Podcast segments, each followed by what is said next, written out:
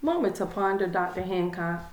You have to learn how to separate your circumstances from your destiny. So many times we go through things and our emotions get the best of us when the Word of God tells us that when our heart is overwhelmed, God is greater than our heart. And we have to remember in every circumstance, every situation, to release the angels that God has assigned to our life to guard us, to protect us, to fight for us, to rage in battle for us. Because when we remember God in every situation, He remembers to handle our situations. So it doesn't matter what's going on in your life, you have to remember who's in control at all times. If you have given your life over to Christ, then it's the Holy Spirit's job, if you allow Him to, to guard you, to protect you, to fight for you, to rage in battle for you. The angels that God has assigned to your life before you were even born. God has already designed everything that He wants for us. So you have to remember that your circumstance is not your destination.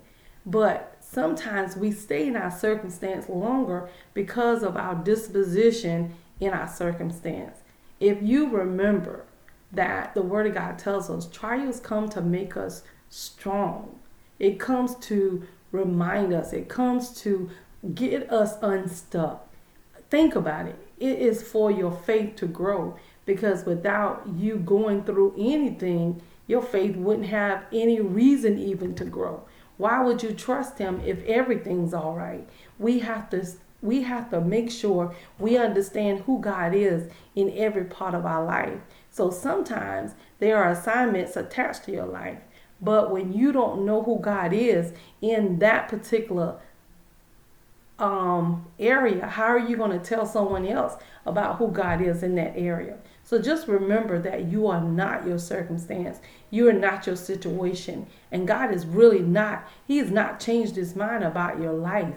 And this is the confidence that we have in Him that when we ask anything according to His will, He hears us. And if you know that He hear you, yes, just like me, you know that your petitions are granted. Real talk, Dr. Hancock.